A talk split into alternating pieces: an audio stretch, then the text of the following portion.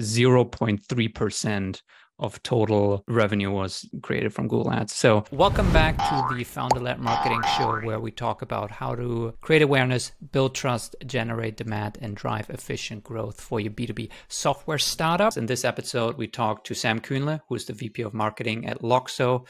And we dive into his decision on cutting all Google Ads and paid search spend for their company, saving over $100,000 in spend uh, how he made the decision, why he made the decision, and how he decided to spend the budget instead. Beyond that, we also dive into new programs he's trying out at Loxo and lessons and learnings from his time at Refine Lab. So I hope you enjoyed this episode. First of all, thank you for joining. I've been uh, following your content for a long time. Uh, you know, since I don't know, 2021 or whatever, something like that. And you know, from the uh, like Refine Labs gang in a sense. You know, you after Chris, you were my favorite in a sense. like out of all the people, I'll take that, it. I'll take it. Posting on Refine Labs, like I felt like your content was uh, always super interesting and and tactical and valuable. So um, I'm very excited to dive in. Now, you know, the the topic of the Google Ads, I want to make sure that we touch on that uh, in the beginning. Um, now, some background on you. Uh, you know, that w- when I first noticed you was when you joined Refine Labs or when you were at Refine Labs and the content you were putting out. I think your title at the end was kind of what VP of demand gen, director mm-hmm. of demand gen, something like that. And then you joined Loxo when? How long ago? January this year. January. So okay. Yeah. So a couple months and and you know you've you've been putting out content there. And so, you know, I, I saw that post that you did about the the Google ads and obviously it resonated with people. It got quite a lot of attention. And so I wanted to focus on that first because clearly it resonated with people. Um, and two, um, I just see it, you know, like we we work with customers and um, w- just recently we have a customer who's in the logistics space. You know, they've been around for 20 years.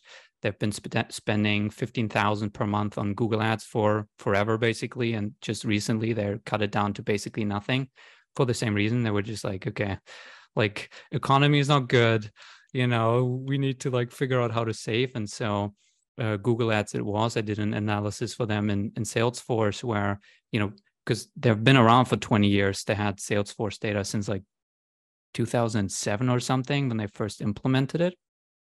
And i just broke down where leads come from where opportunities come from and then where closed no closed ones come from and then where like total revenue come from. Mm-hmm.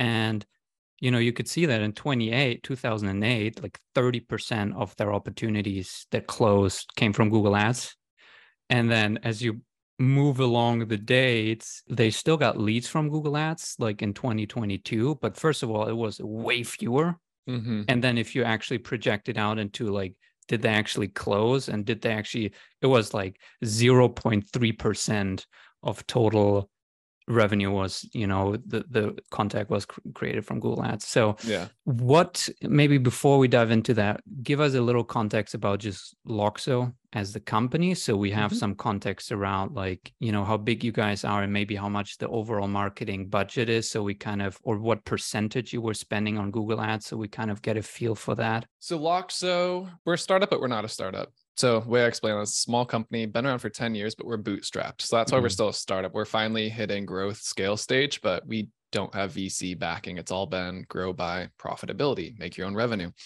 So um, crazy concept. Been, yeah, right. It's how it used to be. Who knew? Who knew? But I will say it's very nice not having a VC breathing down your neck mm-hmm. every quarter asking for leads. So been around 10 years. We're in the HR tech recruiting tech space. So um, super easy way to, to think about it is if you're a recruiter, you have like 10 platforms that you're trying to use an applicant tracking system where you track people that have filled out your your application a tool like linkedin or something where you're sourcing potential candidates an email sending tool a reporting tool a contact scraping tool we have all that in one place which mm-hmm. just makes it so so so much more efficient and the beauty of focusing on this for 10 years with their own money is that we've been intentionally trying to build the best possible product with the best data. So it's not like mm-hmm. we're just mm-hmm. trying to eat market share and use the like consolidation as the thing, but it's consolidation meets quality, meets efficiency. So I could go on for days about that, but that's that's more or less our our background. And so as we are a bootstrapped company, I don't have millions of of dollars from VC saying, you know,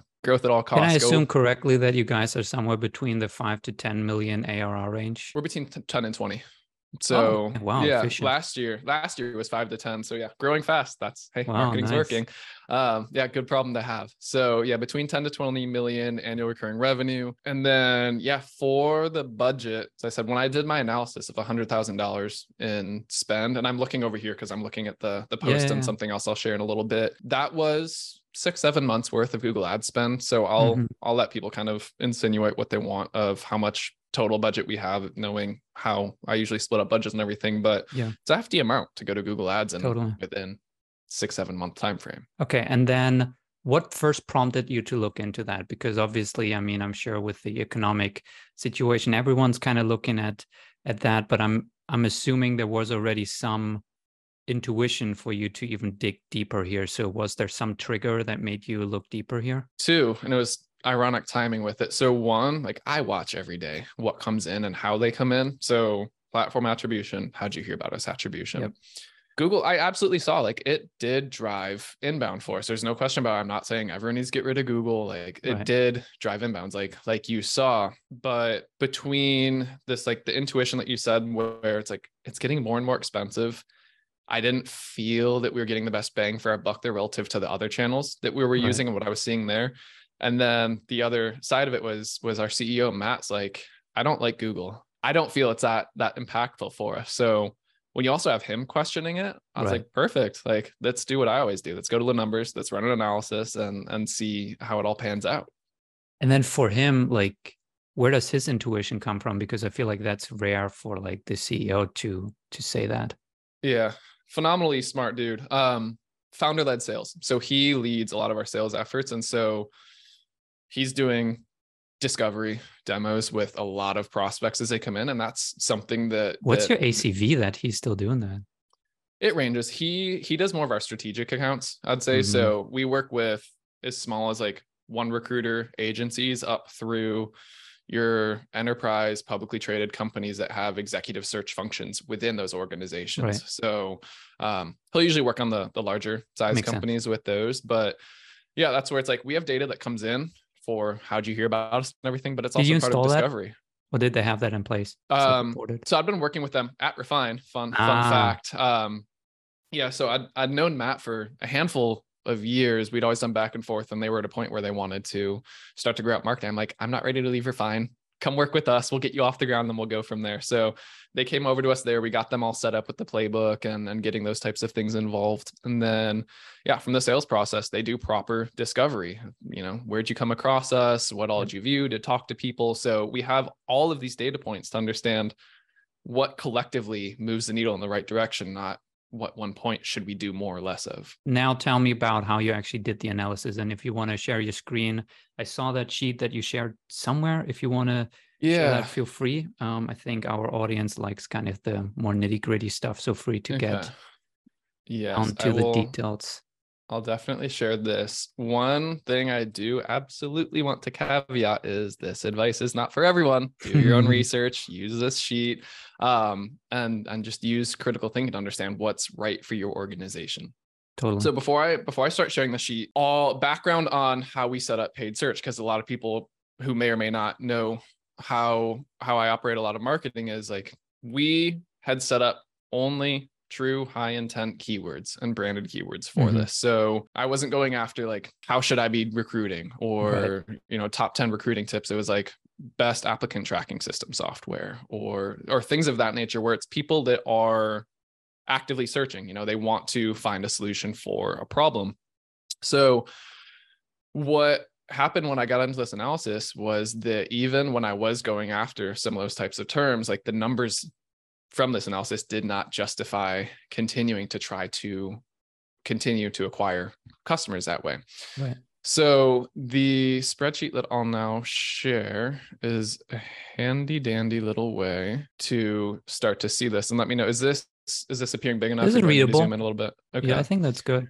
but if you guys don't want to zoom in just put it in the chat Yeah, I can zoom in a little bit more. So, and this is this is an example. I'm not going to share the one that that I used for our purposes. Um, totally but the the basic concept of it is start to cater. You should have campaigns structured in a in a decent way. So usually it's like you have your branded campaign, you have high intent non-brand keywords, you have low mid intent non-brand keywords. We didn't have any of these. Mm-hmm. And then mm-hmm. some people do competitors. It all depends on yep. how much budget you have and everything else. So in this example I used Drift. It's a very familiar brand that a lot of yep. people know. Again, these numbers are all made up. I have no affiliation with them but it's like you'd have you know drift drift chatbot for your branded keywords for high intent non-brand chatbot software conversational ai platform.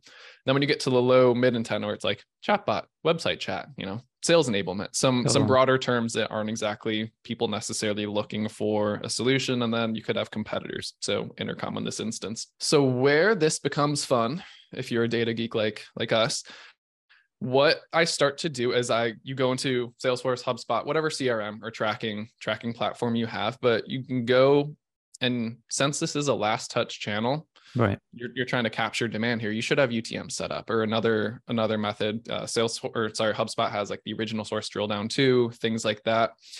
So you can go and see okay, for our brand keyword, for example, you know, in the last six months, we had 80 leads that came in. People said, I want to talk to sales from the Drift keyword. I had yep. 30 that came in from Drift Chatbot. And then where you start to pull that thread is tracking, okay, of those 80 leads, how many turned into opportunities? And of those opportunities, how many turned into customers? So yeah. this is all the same sample size. You didn't have 105 total leads here, you had 80, but you're just looking at the funnel progression of that because where most people usually spend their time is in this column right here right. cost per lead cost per lead. Like how do i get as many leads as possible at the lowest cost? And that's why brand usually looks really good and low mid intent non-brand usually right. looks good. High volume. you're going to get you exactly. So where we start to go is well i want to know how many people one are converting from lead opportunity. Are they qualified? Are they even the people that we want? And then what are the costs of those? Uh, jumping over to column L, and I'll get over to these in a, in a few minutes, I look at, you know, how well are these converting? So 25%, 50%, 100, or like low intent non-brand, as you were saying earlier. Volume, usually you see a lot of these are like ebook downloads, webinar signups, or they're just researching. They're not really ready to talk to sales. So the numbers that often look really good and cost per lead when you go down a level all of a sudden that's like whoa that's $6000 for an opportunity that got expensive really fast and so that's where you really want to start comparing. And these are the types of numbers where, as I was doing the analysis, it got into what is actually working for us. I was asking, is this first touch attribution? Sorry if this was covered before I joined. Yeah, no, it's a great question. So this is last touch. So when they finally entered the sales process, because they, when I think of Google Ads, I think of these are people who I want to I want to capture once they're ready to start that conversation, like capture demand in, in the Chris Walker speak. So cost per op, and then same type of thing. Then opportunity to one conversion rate. And that's going to ultimately get you to your CAC, customer yeah. acquisition cost. And that at the end of the day is what you should be optimizing towards because what keywords, if I want people who are actively ready to buy, how can I do that in the most efficient way, most cost effective way? So you have those as kind of the big buckets. And then in between, what I like to do, just if you want to optimize your, your paid search overall, I like to look at okay, we have a brand campaign. We spent $36,000 in total on that campaign. What you'll usually have is if you look at the keywords that turn into leads, you can then say, okay, how much spend occurred within those? And you'll see here you've got $35,000. That means you probably have some other keyword in there that didn't convert at all. Mm, thousand dollars. Um, same thing for high intent non-brand. Usually for brand you shouldn't have too much leak but when you start getting to high intent non-brand mid to low intent you're going to start seeing that number increase more and more. So i'm saying if those keywords you've been running them for a while they're spending and they haven't even turned in a lead for you shut those off. That's inefficient okay. spend. So that's what this non percentage of spend for non leads is doing. And then the same thing for pipeline so you can start to get into you see like sales enablement didn't get us any opportunities at all. So that's going to be non-pipeline spend. So add that in. And again, if you really need to get more and more efficient, where you want to know what's turning qualified opportunities, start pulling out keywords that aren't turning into opportunities.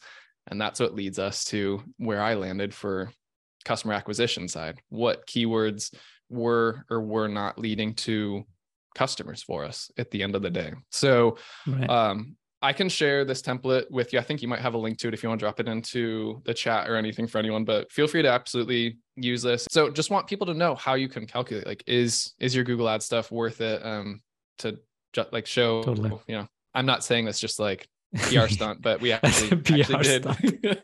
yeah. Sorry, Google. Um, so you need two things for it. You need to know your ACV, so your your revenue per deal, and you need to know your win rate from where you're measuring. So the funnel we showed like lead to win or sales qualified opportunity to win. And so what you can do then is you can use those to to calculate your acceptable cost per lead, cost per op, cost per deal, customer acquisition cost. So you'll work backwards from a lot of SaaS, like your 12 month ad spend payback period. So if a customer stays for one year for 12 months, like, will you recoup your money? If no, it's not a great investment. I know some companies two, three year contract, that's fine. But again, 12 month is kind of like from an ad spend because you have other, if you go up level, you have marketing. So that's also your head count, your agency retainers, all that. So it quickly adds up to like you definitely should be getting at least your ad spend back in the first year. So for an example, uh, we'll use round numbers. ACV ten thousand dollars, mm-hmm. and then if you know your lead to closed won rate benchmark industry like five percent on on inbound demo requests, and then your sales qualified opportunity to close one win rate twenty five percent. So again, easy round numbers. What I would do to understand what's an acceptable cost per lead, I would take ten thousand dollars, your ACV, multiply that by your lead to closed won rate five percent. So five hundred dollars. That's if you win at five percent for every lead that comes in, that's your twelve month ad CAC payback period. If you're above that, should evaluate it. If you're below that, great, push it, keep going. Um, and you'll still want to track it down the funnel. But again, these are just kind of the the, the baseline numbers. Cost per opportunity, same thing, ten thousand dollars, but multiplied by twenty five percent, so twenty five hundred dollars. That's your that's what's an acceptable rate. And then customer acquisition cost ten thousand dollars times one, ten thousand dollars. So if you're below any of those numbers, good, like it's working. If you're above that, it's not good you said earlier we have a low acv that makes it really hard on google because google's expensive you know. 2012 i could go on and $10000 would get me a heck of a lot further than it does now. So that's where economies of scales have completely changed. And you can see when you go and plug these in for each of those keywords that we showed in the sheet earlier like what keywords are are not worth spending. And so when i did this like $3600 per year for one user is our is our low end acv like i had two keywords that had less than a 12 month ad cac payback period and both were branded terms. So i was like uh mm. like do is it worth it at that point if those are the only ones? Right. Like 70% of our new customers from paid search came in through branded terms but the ad cac payback on those ones was greater than 12 months. Um, the 30% who came in from non-brand were more than 12 month ad cac and I even did an analysis. I was like, this is not looking good. Like, do I really want to make this decision? I looked at like correlations between paid search spend, direct and organic traffic, or the total total volume of high intent hand raisers, and there wasn't anything super strong there. So, mm.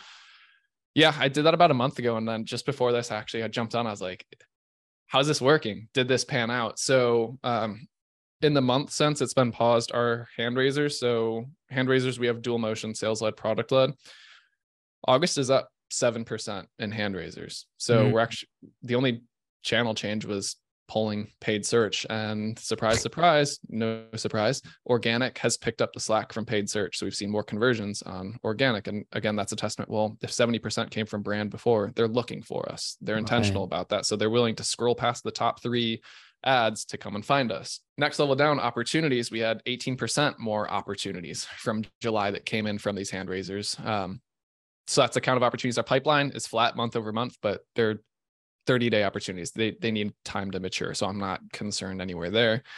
And then the closed won, I need to wait for those to, to go, to go through the sales process and see, but like first 30 days, that's kind of showing me the case that this wasn't Google it hasn't been as impactful as it used to be for us, and that the move to new platforms or how we want to reallocate the spend, like it it was the right decision for us. So, I mean, this is this is an an awesome template, but it's also not rocket science, right? Like you can track this down pretty quickly. What do you think is the reason that it's just it's just not what most companies do? A couple of reasons. One, you have an agency running your search for you, and who is interested in increasing spend.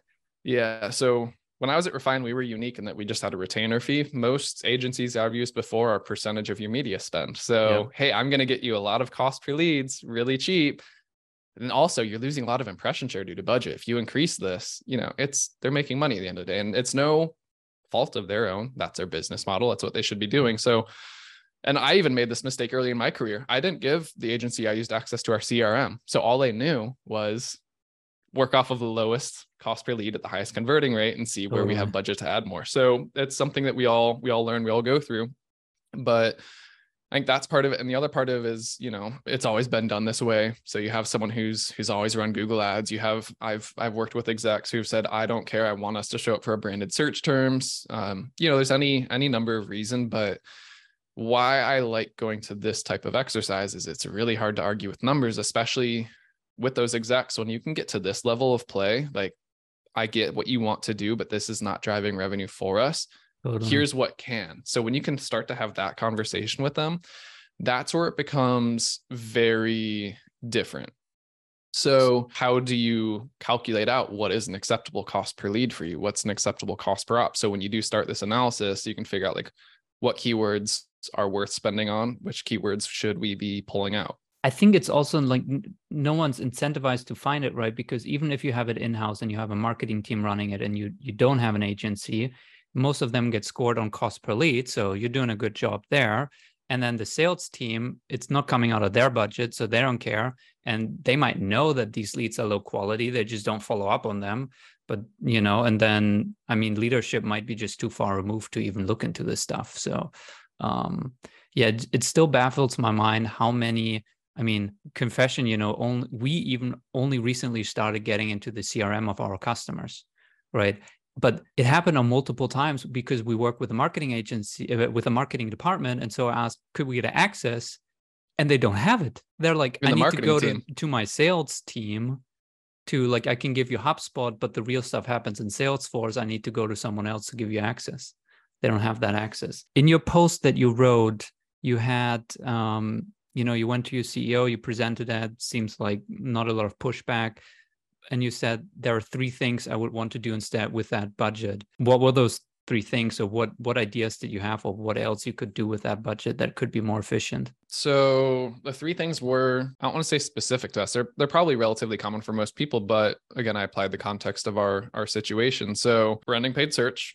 Here's why. Presented the data walked him through everything and then as you said three options. So the first one was reinvest in channels that are working for us but we're far from maxing out. And so this is what a lot of organizations will typically do. You should probably have somewhere between two to four solid performing channels um, which are those for you right now? For us um, recruiters love linkedin so i bet you can guess where we spend a lot of our time. Um, yeah. i mean they, they have to be on the platform more or less. So linkedin's a huge one for us. Um, youtube organic or paid? Both.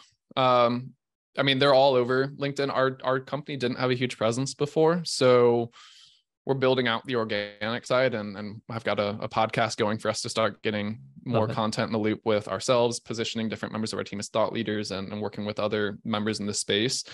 But for right now, we kind of have to buy our way in because we don't all have hundred thousand followers like Chris does, or, or others, where we need to be able to to get. In You're on the way there. Uh, yeah, far from it. But um, LinkedIn, yeah, so paid organic there.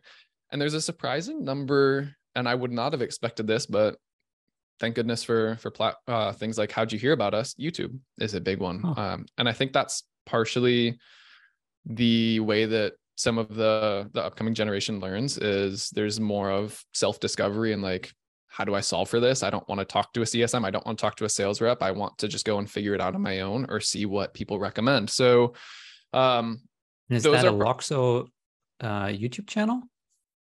We do have one, but we weren't doing anything with it at the time. It, it was honestly a video repository for a lot of our training. So this was coming through either like I'll call them YouTube influencers who were talking huh. about the product or just review type people. And so this was telling us this is an untapped opportunity. If we're not putting anything into it, there's people talking about us. How do we leverage it? So that's a current initiative. Um, experiment more or less. So when you see that, is your first thought, oh, I want to start a Loxo YouTube channel?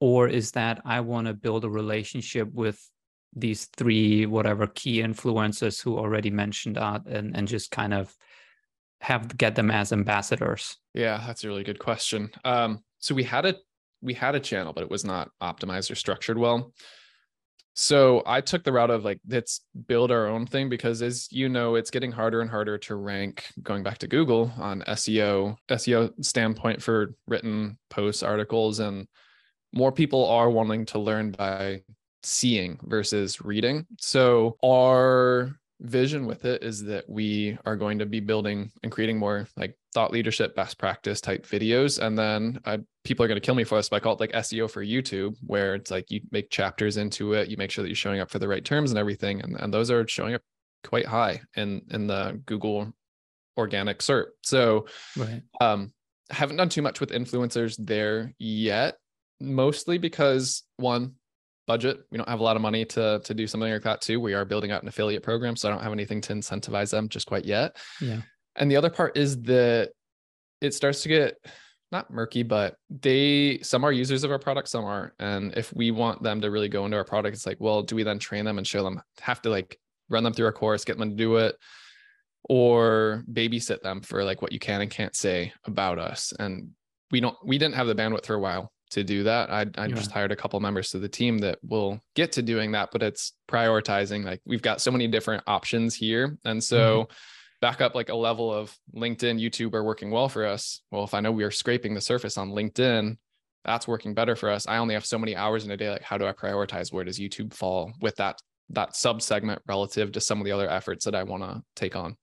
So where does it fall? You know, if we just, I mean, if we take that 100K that you now recouped from the Google ads and you have LinkedIn and YouTube and, and YouTube is more of an experiment. LinkedIn, you know, it's, it's working and there's still so much untapped. Like, do you do 80, 20? Do you do? So that leads to the other two options. Um, so you could reinvest it in, in existing channels that are working well. Option yeah. two, redirect that spend over to a big bet what something that you aren't doing at all, but you have a hunch towards or something that you want to try out. Right. And then third option is so because we aren't VC backed, we aren't publicly traded. Save I, it. Exactly. I can save the money for a rainy day. I can save it for something that I want. And that is a very specific team member in 2024. I cannot afford that individual right now, but if I right. save up, I can. So that's where you've got all these different options that I presented him. And he's just like, you own the budget do what you want with it i trust you. So the best part about this is it's not uh pick one. You can do a combination of all of these. So say i had that $100000 i could say let's put an extra 50 into linkedin right now and then i want to try something with a big bet let's put 25 in there and then let's sock away another 25 so example so numbers but did you end up doing? Like how did you think through that decision for you? I mean obviously everyone will land on a different kind yeah. of but how did you think through that so mine, um, I'm going with options two and three. I'm splitting it between a big bet and pocketing it for that team member. The reason I'm not investing it in other channels yet are one, I just added new team members in the beginning of this month. So I didn't have the time or the bandwidth to be able to scale to other channels to do more on those. Um, we have a very sound footprint on on the current channels, but I wasn't at the point of diminishing returns yet, but it wasn't going to be like I absolutely have to be doing more. Otherwise, our, our business right. is going to flounder. They were producing very well. So I think that the outcome of the big bet that that will get in place next year and the individual who will be able to add to the team will will return much higher than if I put the extra fifty thousand dollars into LinkedIn this year. With YouTube, do you plan to do anything with shorts or just focused on the long form? Like I'm on your YouTube channel right now. It looks like it's it's basically like interview format right 14 10 30 30 minutes long so kind of that mm-hmm. style mm-hmm. yeah so that's the podcast and we're i'll call yeah. it 101 level right now where it's just let's get our podcast over there let's Same get some, some better videos yeah we are going to be experimenting with shorts later on so part of the youtube experiment and that was the one of the new team members who's joined that's something that they have experience in and want mm. to test out so the micro videos that we make for LinkedIn, I also have the team producing in 9 by 16. So Love once it. we are ready for that, we're going to have plenty of content to do it. But I want to make sure that we've got what we need. And again, like we don't need to rush into an experiment just to rush into it. Let's make sure that we're setting ourselves up for success to do it properly. So that'll that'll come in time. That's probably going to be a Q4 initiative for us once they're settled in and, and have some time to to work through that. But yeah, to your point exactly, it's like that's kind of an upcoming area where we are seeing a lot of traction. So YouTube Are you Shorts. thinking to just repost to TikTok because why not? Or are you not going to start a new channel? Potentially. Again, like getting it in the proper size is one thing, but having the like, how do we want to use TikTok? Like we had a Twitter account and I told our CEO, I'm like, I'm not, I don't manage it. No one engages with us. Like we just kind of have it. We don't need to continue by any means until we have the resources to do so. So for TikTok, I'm taking the same approach. Like I know there's plenty of recruiters on there, but I want to make sure that when we do show up, we do so in a thoughtful way that's going to drive impact, not just slap videos up and, and hope that people watch them. But hmm. um, I don't like to do anything that's just like mediocre is kind of the thing. So when I do go into, I want to make sure that that there's a, a thought out strategy, a plan, and that we can pay attention to it to make sure that we're giving it the proper time of data to experiment and validate. Interesting. Yeah, we have the opposite approach. We we started doing uh, shorts a couple months ago, and I mean, we don't really get customers from YouTube. I don't think it ever showed up on our self-reported attribution. Mm-hmm. Um, but we've been just reposting our videos on YouTube for a long time, but nothing happened there. Like we got like three views, five views, one view, like nothing. And we had like after two years of doing that, we had like 24 subscribers or something like that. So it was for us more like a content library because then we had the video, mm-hmm. we could embed it, we could send it out easily. It was more of that nature. And when then we started playing around with shorts a couple months ago, and I mean it's nothing crazy, but we're now at 100 subscribers right so like 24 subscribers in like two years and then went to 100 subscribers in like whatever three months or something like that right and yeah. so the organic views are definitely better we're actually getting comments there where it's hmm. like some random people like pushing back or adding some comments so that's interesting and and we're just throwing them on tiktok because we're like it's the same video so like let's see yeah um, but i agree like when you when you i just want to see like the signal there and then if you really want to crush TikTok, I'm sure like you need to make it a full focus and create TikTok native. You can't just like rep- repost the same videos. You want to have like the green screen and like all that stuff going on. But anyway, yeah. So LinkedIn, YouTube, are those the basically the the main ones, or was there did anything else show up on self-reported attribution that like surprised you? That was like what? Uh, we get we get a number of different responses. Some Facebook's a big one. You'd be surprised huh. how many recruiters are also in Facebook communities. I if I wasn't a marketer, I'd have Facebook off my phone 10 years ago, but you know, have to have a Facebook account in order to advertise there. So we do decent amount. It's I mean, it's nowhere near what we do on LinkedIn or any others, but we are on Facebook. Um, Reddit. Reddit's one that I always come oh. back to. It always cracks me up, but there is a huge recruiting community on Reddit. And it's always fun to see because it's anonymous, right? So you don't know who's doing what. You get the unfiltered everything from both sides of it, from the candidates to the recruiters themselves. And it's a great spot to hear like what's currently going on. So that's a great spot to think of content ideas and, and other items. But um, we have had a number of people hear about us on, on Reddit. Interesting. Yeah. And then is there anything up for your priorities? So you mentioned, you know, you want to build out the LinkedIn organic side a little bit more and then the the YouTube experiment, including shorts with the new. Is there anything else on your radar that you're experimenting with that you want to try out? Next programs that you want to start? Um, anything of that sort?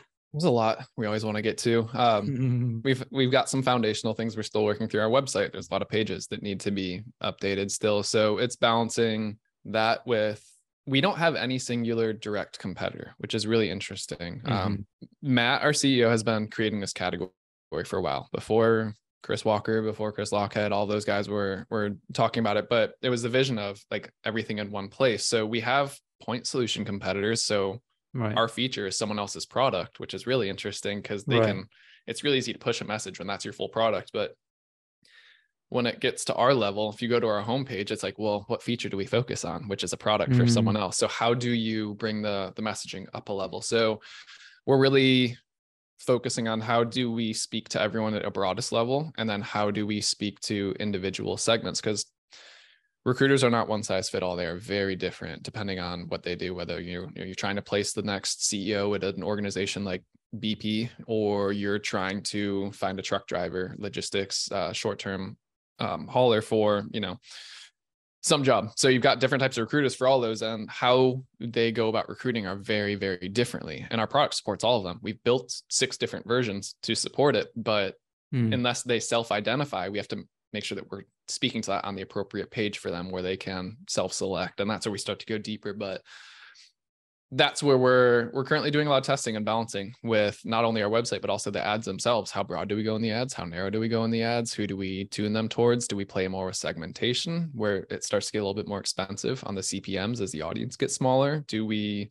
go broader? We have a plg side so do we just go after the the end users? Do we go after the buyers? So there's a lot of a lot of options that we're going with um and not all at once though. So that's the thing is like how do we start to prioritize which ones we think will be big impact to small impact and then start working our way through them do you have any takeaways or insights already on that as you start to think through that and and experiment with that?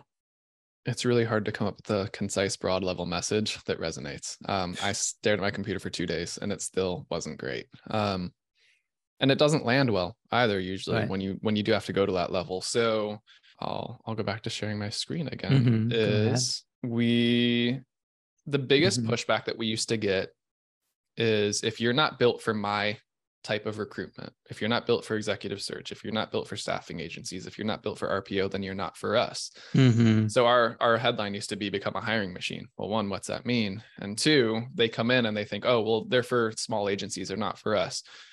So I need to make sure that people knew right off the bat we are built for them because we are. We do have the six different versions of the product. So this was one of the first things I had to think about is what what is it that we do? So we're a talent intelligence platform, but how can we speak to make sure that people when they first come to the page they do understand we are for them, and then we get into a little bit more of the bottom details in the H2 of like so ATS is a product for someone, CRM is a product for someone, mm-hmm. outbound recruiter, data sourcing. Those are products. We have that all right. in one spot. So this seems so simple, so elementary, but this is where I have so much respect. And you for threw that AI in there too. Fun fact: We're on our fourth generation of AI. This has actually been okay. You're actually been, AI. Yeah, no, we truly are. it's not just like a buzzword for us. It killed us when when that started to come out. But yeah, totally. we're on our fourth generation because that's a huge part of of the product is like or talent intelligence. So it'd be hard pressed to call ourselves a talent intelligence if we didn't have any intelligence actually built into the product. So let me get your take on something that I've been seeing, and this would apply to this, and I'm curious about your reaction. So there's category creation, right? Marketers love it, buzzword. And it's generally around products, right? So everyone wants to create a category for the product. I've been seeing some companies play with industry category creation. So the idea is basically if you sell to a bunch of different industries, financial services, professional services, HR, you know, whatever the thing, tech and software, you know, the, the problem is kind of what you mentioned. On the one hand, people tell you pick one and focus on it because then you can have tight messaging and you know it's very clear but then you're excluding all the other types of companies who can totally use your product and get value from it. But when you have all of them on there then it suddenly becomes really hard to get a cohesive message and it's kind of confusing and you have all these different industries and then the question is do they still focus on me if they're doing this for 20 different industries? So i've seen some companies basically think about okay what is the similarity between these different industries that makes them compatible with our product. For example, one company, Comex, they have a sales enablement platform, works for a bunch of different industry. They say their product works for explanatory services. So that can be agencies, that can be consultancies. It's just anything that's explanatory. Another example, a company that we just started working with, their software basically helps review and simplify super complicated documents. So think about RFPs that are 100 pages long, these like government contracts that are like hundreds of pages long with tons of requirements and just being able to parse that and analyze it and kind of work through it faster.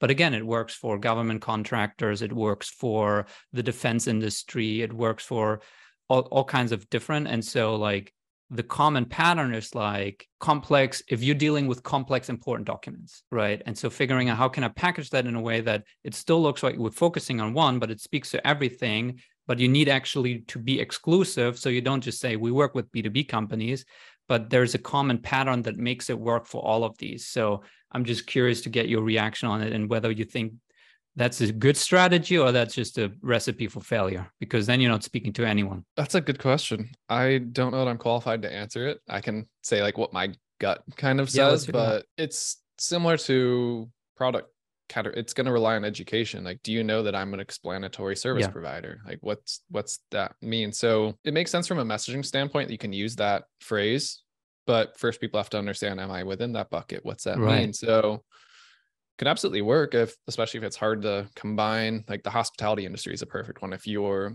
a hotel bellhop or you're a waiter at a restaurant those are two very different jobs but hospitality is what it rolls up to Mhm. so it- then it's really easy to say we make software for hospitality people are like oh that's me so Right. if you do that you just have to make sure that the market kind of knows that's how you're redefining them All right, let's shift gears a little bit. I've seen now, I don't know how many takes where people talk about first 90 days as a new head of marketing, Yeah. VP of marketing, CMO.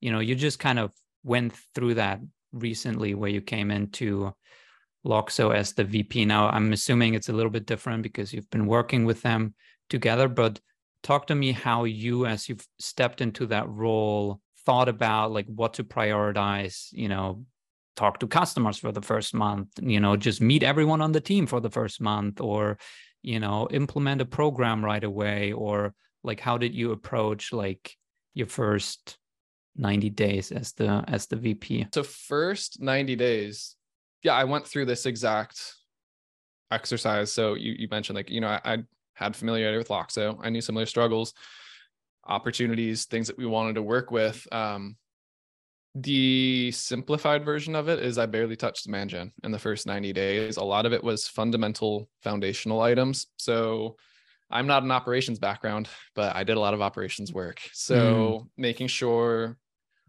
some of the basics are covered, make sure all opportunities have contacts associated with them. Because if you don't, then you have no idea where they came from, what's working, what's not what's the what's the handoff process from someone coming to the website to sales? How's that looking? Is it meeting expectations? Where people falling through? Um, what do customers prospects want more or less of once those conversations start? Is sales equipped to handle it? So i was very very close with our bdr and sales team for the first 90 days going through and, and working on a lot of that because my view is we had existing demand I don't need to add more to it yet. I need to make sure that we're making the most of what we have before we go and start adding more at the top. Otherwise, we're just going to be spending more to have the same kind of fallout. So there's a lot of work within our, we use Salesforce as our CRM. So a lot of Salesforce operations, process items, working with the team there. Um, education, learning. I do not have a recruiting background. It is eerily similar to selling, like marketing, um, B2B software, you're you're Mhm. basically marketing a job instead of a software Mhm. piece. So how do you attract people to want to work for your company Right. or a, a position you're recruiting for? But yeah, really just trying to familiarize myself with with the product, with the market. Um, we do not have any, did not have any defined like branding. So we had logos and everything, but we always used a different shade of blue on different assets or, Oh, or other little things there. So um just tightening some things up because again i do think there's you shouldn't be so rigid that we only use this blue we only use this black we only use this white because also guess what? 100 other SaaS, companies do. They only use blue they only use black they only use white. So say you know these are these are guidelines you know we usually lean towards blue but we don't always have to use blue. So like in our last campaign we did this like super bright like neon pink purple and a, and a throwback to like 80s neon vibe stuff and it it works really well. So just be consistent with it, but Mhm. you also have to make sure it still ties back to your brand. So many better people that could talk to that on this podcast than than me. I know are the creative people that I work with always kind of cringe every time I come with an idea, but it's it's how you stand out because you know if it looks like an ad, it smells like an ad, it probably is an ad, and it's not going to Yeah. attract people anymore. yep So yeah, did a lot of that, and then digging into business numbers. So win loss analysis, um, lifetime value to customer acquisition cost by segment types, geographies that we sell in. A lot of familiarization before I figure out where do we need to prioritize what markets, what segments, what messaging. I, I needed to understand that before I started go go go on on these different demand gen principles. do you remember what after you did that kind of analysis and just you know fixing the handoff and everything what was the first big item that you wanted to spend budget on that we were like this is what i want to spend spend money on LinkedIn ads. Um, we had a phenomenal win rate, over 80% opportunities created. Yeah, yeah. That was my exact that's too. I was impossible just like, what hold on. When an opportunity was created, I was like, are we not creating, are we creating too late? This was literally come to a demo and they say, yes, this looks interesting. I want to move forward. And that's the power of our product. I was like, this is unbelievable. And this is this Wait, has been the biggest. ACV? What's the deal size roughly? So our pricing is on our website. We oh. our packages start at like single user, thirty six hundred dollars a year. Um, so it's a it's a low barrier to entry. Um, yeah. you know, the more seats you buy for your users, the better deal you're gonna get, or the longer you want to stay with us. You know, it's it's more or less like that. But usually we get two to three user shops. So call it seven thousand dollars is an average kind of ACV. Still impressive. Eighty percent. Yeah, and if I'll show you why, because this was the light bulb moment that I was like, you know, we need to make a visual that really speaks to this. So pricing page, we've got, as I said, you know, you can see mm-hmm. all of our mm-hmm. pricing, billed annually, billed monthly. Like we don't mm-hmm. hide anything because one, that's the biggest thing, as I said, like we have to stop hiding this. People want to know.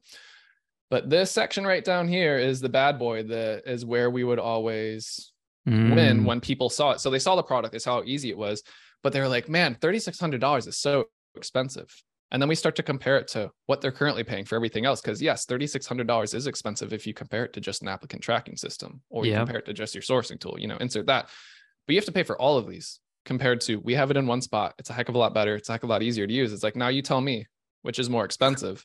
So that's where like these types of things are like, holy cow, like this really will be better, will be easier. So our biggest problem has been awareness the number of demos that I would also get on and listen to that I'd say I wish I knew about Loxo sooner. Well, that tells me another thing is, you know, we're just not in. There was a study, I forget when, but it was basically like first list principle where when people go to buy, they usually have two to three vendors already in mind. Sometimes they'll open it up for more for for RFP or to do the due diligence, but 90% of purchases are made from one of those three vendors that are already top of mind.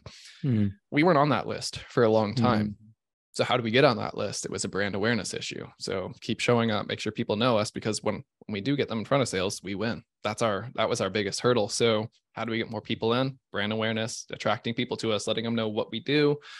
And that's where I was like, recruiter, it, it's recruiters, sales reps, marketers. Those three are on LinkedIn all the time. So this played right into my experience with Refine and, and how I knew to leverage a LinkedIn platform. It still blows my mind some of these bootstrap come because when you when you're in the software world, like everyone knows about the big brands that got all that funding, and everyone's trying to chase those. And there's like these hidden champions that are just crushing it, but they're just don't they didn't race that B round. But yeah. do you feel like I mean this is more like a I guess more strategic, you know, like getting 80% win rate having basically no competitors that that might also come from the fact that you don't have a lot of brand awareness right? No one knows that you guys are running this operation. Now that you're scaling this and you're sharing these things on the podcast i don't know is there like a fear that you know competitors will pop up now now that people realize that this is a thing and they've been working on it for years but we have a 10 year head start on them that's where right. like the beauty of we've been our ceo and, and co-founder who's a cto have been playing the long game with this so they're months ahead with the product, with the data, with how we go about it. And again, we have it in one spot. So yeah, point solutions, like they can't compete with us for like, yeah, if people want to do that, they they can go and use that. But at the end of the day, if they want to, like we're helping recruiters two to five X their output, more placements. At the end of the day, they get paid based on how many candidates they place. So it's yeah. hard to hard to argue when you have cost efficiency and workflow efficiency, which is what we give them on both fronts. Do you feel like right now is also just the, a really good timing because you know people talk about this bundling, unbundling, and you know with the econ- it, it, the situation in the economy, lots of companies are looking at: Do we really need these 37 different tools? Can we just consolidate here a little bit and cut down on all these licenses that we have? It comes up a lot. Um, a platform that we're streaming on right now is very expensive for licenses when you start paying um, for the recruiter side of it. So there are a lot of people that are like, and we even recommend we say don't get rid of all of them, but you can reduce the number that you need, and right. even reducing one of them will pay for this platform for you. So um, it's good being a marketer when when you have an amazing product, huh? Yeah, that's what I tell the team. I'm like, you guys make my job easy. You have a you have a killer product. Um, you know, we make it all easy. It's just how do we amplify it from there? So, yeah, it's a it's you a know fun... that going into it like was that a big driver of why you took this this role i did not know it was going to be i was thinking this is a very crowded space what am i getting myself huh. into so um yeah that was going to be the challenge the why i took this job was one bootstrapped I've worked with enough VC backed companies. I did not want to deal with that, especially going into this economy. And second is the philosophical alignment of of the CEO and the co-founders of like, we want to do marketing this way. We haven't had it before. So it's also really nice when you can see no marketing, marketing. Like what is the the difference between what happens when when you apply this type of philosophy and does it work? Now, Daniel Edip, if you guys have questions in here or the the LinkedIn live have questions, put them in. Uh otherwise i'll i'll ask the last uh, question for for sam. All right i'll just ask the question idip or daniel if you have a question just throw them in. You you worked at refine labs obviously you know the, for people like me you know one of the people to really pay or companies to really pay attention to what were like your biggest takeaways lessons insights that you took from from your time at refine labs? What would you say just because things have always been done a certain way doesn't mean that you should continue to and being empowered to do that. So that was one thing i absolutely will forever be grateful to chris and megan about for was like question assumptions and everything else just because it's been done that way. Like run the numbers do the math use common sense. So and Chris was always the biggest proponent and then putting a voice behind it. So it's not like I think there were you got the sense of this when he started posting. So many people had this feeling, but no one was willing to champion it or lead the charge. Right. But um I remember when I was at my my job before Refine, I just like I was running, we had to run webinar after a webinar after ebook. And I'm like, this does not seem right. And it's like clicks on ad one, show them ad two, clicks on ad two, show them ad three, like running these perfectly linear customer journey, digital marketing campaigns and everything. And then it's like, I see Chris's content. I'm like, oh my God, there's someone out there who's talking about this kind of stuff where I'm just like, I was sitting in meetings and it's like marketing's cheering about hitting, like, we surpassed our lead number. And then you see like sales is missing pipeline by 25%. That shouldn't be happening if you're doing it right. And so that's where it's like, came back to yeah. We've been running the same playbook for 20 years at that right. company. So yeah.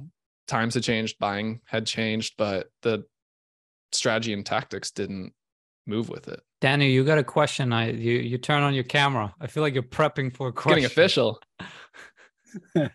Thanks for looping me in there. Um, I do speak to a lot of customers. Quick background: um, I I work for LinkedIn, so I am actually in touch with you know plenty of customers and i like the question that it came down to for me is like what requirements do customers need to have in place in order to run these analysis as in their marketing technology their crm uh, could you maybe dive into like some of the or at least tool categories maybe that have like a crm a reporting tool and and and the likes uh, because I think, yeah, that is where if you don't have the right data infrastructure, all these analyses will become very, very difficult very quick.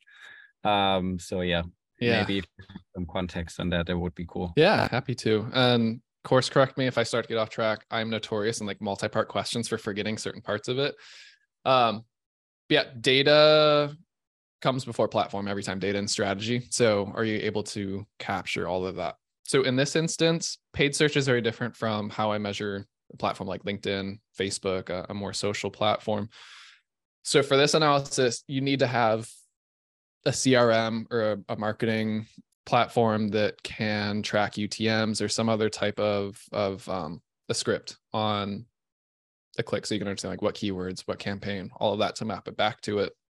So from a tool standpoint, yeah, like CRM, marketing automation platform, something there on like a LinkedIn side specifically, like we push a heavy amount of our budget into LinkedIn, it, it's a little different because we will get some people who come in directly from ads and, and convert, but we don't run any direct response. Like nothing drives to our demo page, nothing drives to our pricing page.